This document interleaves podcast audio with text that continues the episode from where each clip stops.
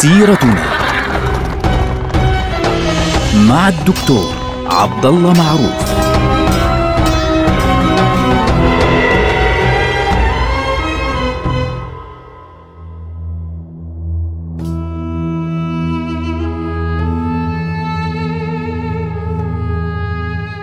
السلام عليكم ورحمة الله وبركاته. سيرتنا سيرة هذه الأمة ونحن الآن في عهد جديد بدأته الدولة العباسية هو عهد نفوذ السلاجقة، هذه العائلة التركية التي يعني كان لها تغيير كبير جدا أثر كبير جدا في تغيير الشكل العام للعالم الإسلامي حتى اليوم على فكرة. يعني هي آه، أثرها كان كبيرا جدا. إحنا تكلمنا عن آه، انتصار السلاجقة بقيادة طورل بي في معركة آه، داندنكان. في عام 431 وهذا الذي جعلهم أقوياء جدا. انتصروا على الغزنويين في معركة في يعني, يعني تقريبا شمال إيران اليوم تيجي في هذه المناطق. فبالتالي انتصروا وأصبحت لهم دولتهم الخاصة. فالخليفة العباسي القائم أرسل مباشرة إلى السلطان طورل بي ودعاه مستغلا طبعا نجاح السلاجقة آه، وفي نفس الوقت ضعف البويهيين اللي هم شيعة اثني عشرية مخالفين له في المذهب. ونعرف أنه البويهيين كانوا قد أضعفوا الدولة كثيرا جدا وأضعفوا العباسيين كثيرا جدا. فبالتالي دعاه إلى أن يدخل إلى بغداد فدخل إلى بغداد في سنة 447 واستلم الحكم بالفعل.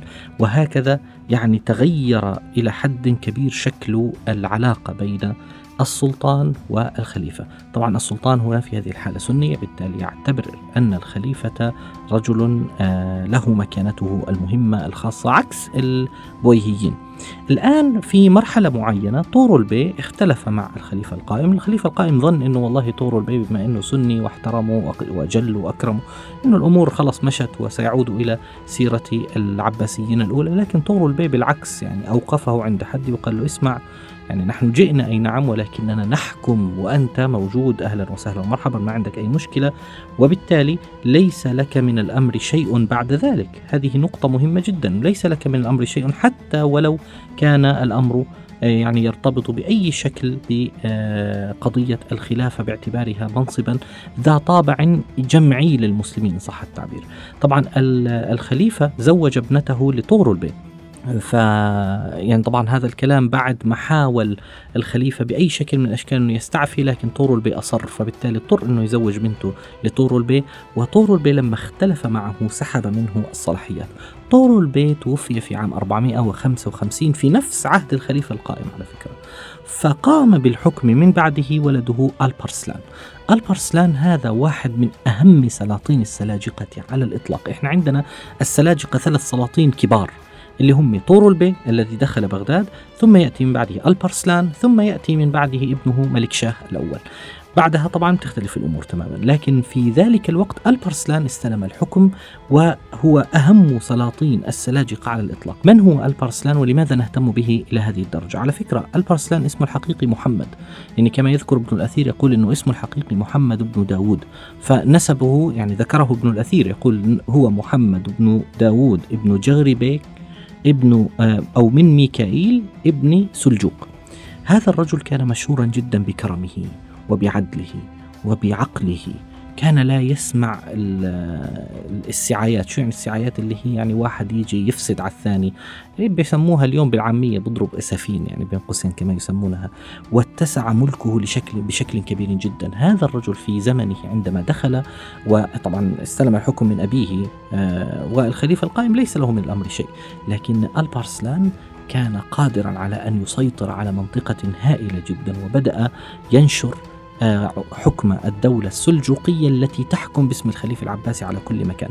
طبعا في هذه المرحلة كان الخليفة الفاطمي الإسماعيلي الشيعي الموجود في آه، مناطق آه، مصر وشمال إفريقيا والخليفه المستنصر اللي هو في عهده بدأ الضعف يدب في الدولة الفاطمية. ذكرنا هذا الكلام سابقا. لكن الفكرة إنه البرسلان كان مهما جدا بالنسبة لهذه الدولة لأنه آه، بدأ ينشر كل قوته وكل طاقته بحيث أنه الحكم الفاطمي صار يتضاءل وصار يبتعد من ناحية المشرق وصار ينكفئ على ذاته في ناحية المغرب. ذكر أنه كان رحيم القلب ذكر أنه كان رفيقا بالفقراء وكان كثير الدعاء بدوام النعمة. يعني ذكر أنه كان مرة قد مر على فقراء فصار يبكي ويسأل الله عز وجل أن يغنيه من فضله وكان يتصدق صدقات كثيرة جدا حتى ذكرت أعداد هائلة. يعني آه، في مسجلة في ديوانه من من الفقراء الذين تم إعطاؤهم الأموال. وفي عهده زاد الأمن في كثير من الأماكن. يعني بلغوا أنه أحد جنده مرة سلب من بعض الموظفين إزارا بس إزار. فأخذه وعاقبه عقابا شديدا وقتله أمام الناس جميعا. ليه؟ حتى يرتدع الجند. إنه ما ما يتعرضوا للناس. لأنه الجند بالذات عندهم السيوف وعندهم ال ال الأسلحة وبالتالي عندهم القوة يستطيعون أن يعني يفرضوا سلطتهم بالقوة. فعلمهم درسا وبالتالي ساد الأمن في كل الممالك التي يعني كانت تحت هذا الرجل. طبعا هذا الرجل من أهم الأحداث في زمنه البرسلان يعني شيئا. الشيء الأول هو انتصاره في معركة آه، ملاذ كرد أو ملاذ كرد كما تسمى بالعربية. سنتكلم عنها الآن إن شاء الله. النقطة الثانية كانت أنه هو الذي ولى آه، وزيرا مهما جدا في التاريخ الإسلامي هو نظام الملك.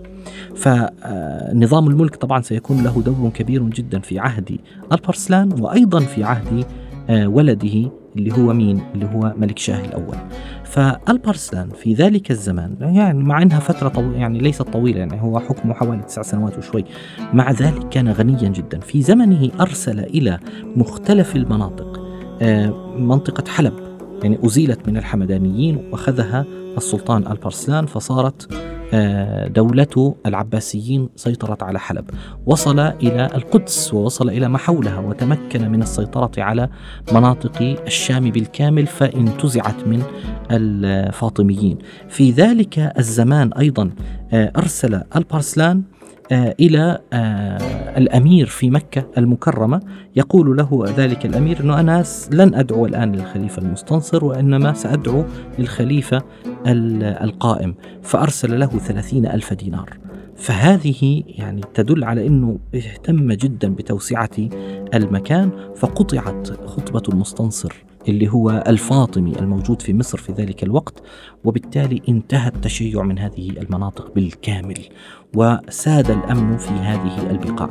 هذه النقطة كانت واضحة يعني من أهم الإنجازات التي قام بها البرسلان. في واحدة من النقاط المهمة في حالات البرسلان كانت معركة ملاذ كرد أو ملاذ كرد كما تسمى الآن.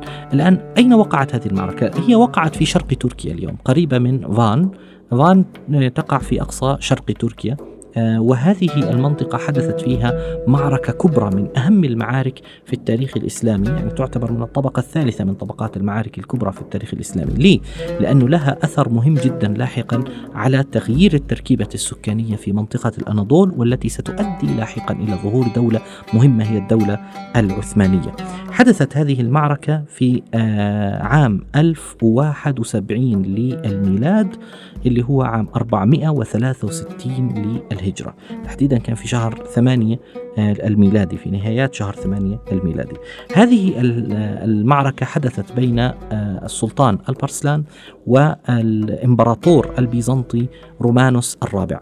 طبعا البارسلان كان عنده مجموعة من القادة ورومانوس كان عنده آه، مش فقط قيادات أحضر رومانوس معه مرتزقة من فرنسا ومن إنجلترا من النورمانيين آه، من الجورجيين من الأرمن من البلغار حتى الأتراك. يعني كان عنده مرتزقة ويذكر أنه عدد الجيش الذي كان مع رومانوس ما بين 150 إلى 220 ألف شخص. يعني لنقل 150 أما القوة التي كانت عند البارسلان فكانت لا تتجاوز 20 إلى 25 ألف شخص فقط.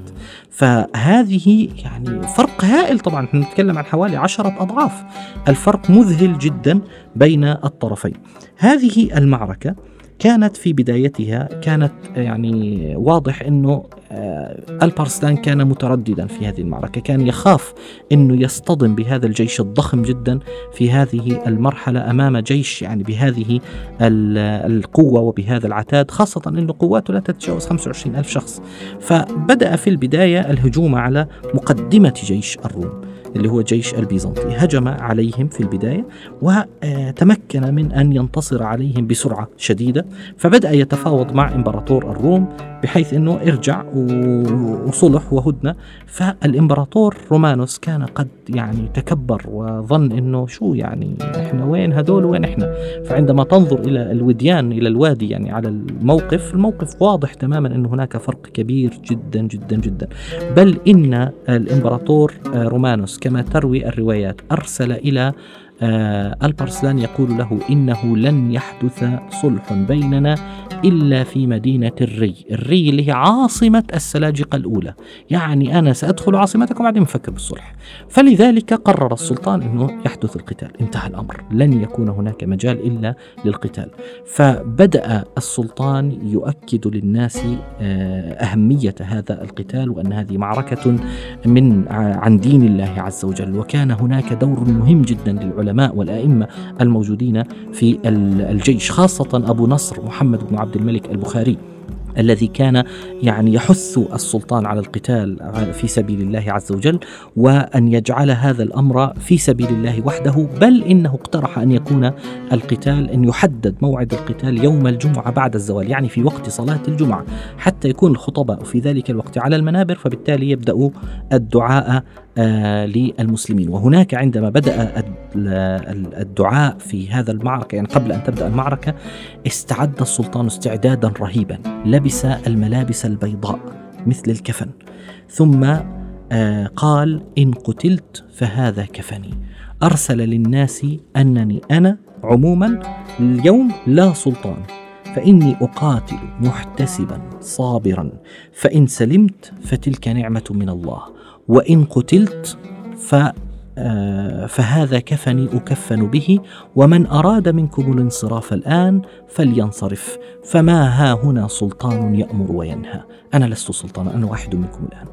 ثم هذا المشهد اللي هو الحنوط والكفن الذي يلبسه السلطان ليقاتل به جعل الجيوش الجيش معه يتحمس حماسة يعني كبيرة جدا. فما إن بدأت المعركة حتى هجموا كالأسود على جيش رومانوس وكسروا هذا الجيش بسرعة خاطفة وتمكنوا من أسر الإمبراطور شخصيا. فلما أسر الإمبراطور رومانوس تفرق جيشه بالكامل. يعني كل المعركة يوم واحد. شيء مش مش معقول. فبالتالي يعني عندما أمسك بهذا الإمبراطور قال له البرسلان قال له ما يعني ماذا كنت تنوي أن تفعل لو أسرتني؟ فقال أفعل القبيح. فقال له السلطان فما تظن أني أفعل بك؟ فقال إما أن تقتلني وإما أن تشهر بي في الشام. يعني راح تلف في في بلاد الشام أو أن تعفو عني وهي بعيدة. يعني فقال السلطان والله ما عزمت إلى أن أع... إلا أن أعفو عنك. فأطلق سراحه وضرب مثلا مذهلا في السلطان للعالم والتاريخ.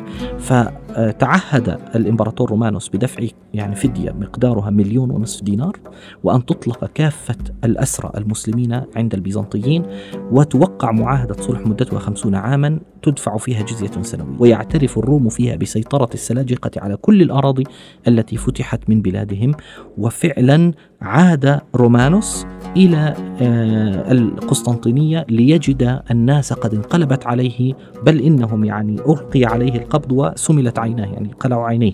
ف وهذا الأمر وهذه المعركة كان من نتائجها المهمة أن السلاجقة تقدموا في كافة مناطق الأناضول وتمكنوا من فتح قونيا ووصلوا إلى كوتاهي قريبا من القسطنطينية وأصبحوا هم السكان الأصليين في هذه المنطقة وانتشروا في هذه المنطقة وأصبحوا هم السي... يعني أصحاب السيطرة بالكامل على الأناضول وتضاءل آه، حجم الدولة البيزنطية لتصبح فقط إسطنبول وما حولها فقط باتجاه أوروبا. هذه المعركة الكبرى معركة ملاذ كرد غيرت شكل الأناضول التي سيتغير لاحقا بعد مئات السنوات يمهد منها لظهور الدولة العثمانية. معركة عظيمة وتاريخ عظيم ورحم الله البرسلان. نلقاكم على خير والسلام عليكم ورحمة الله وبركاته.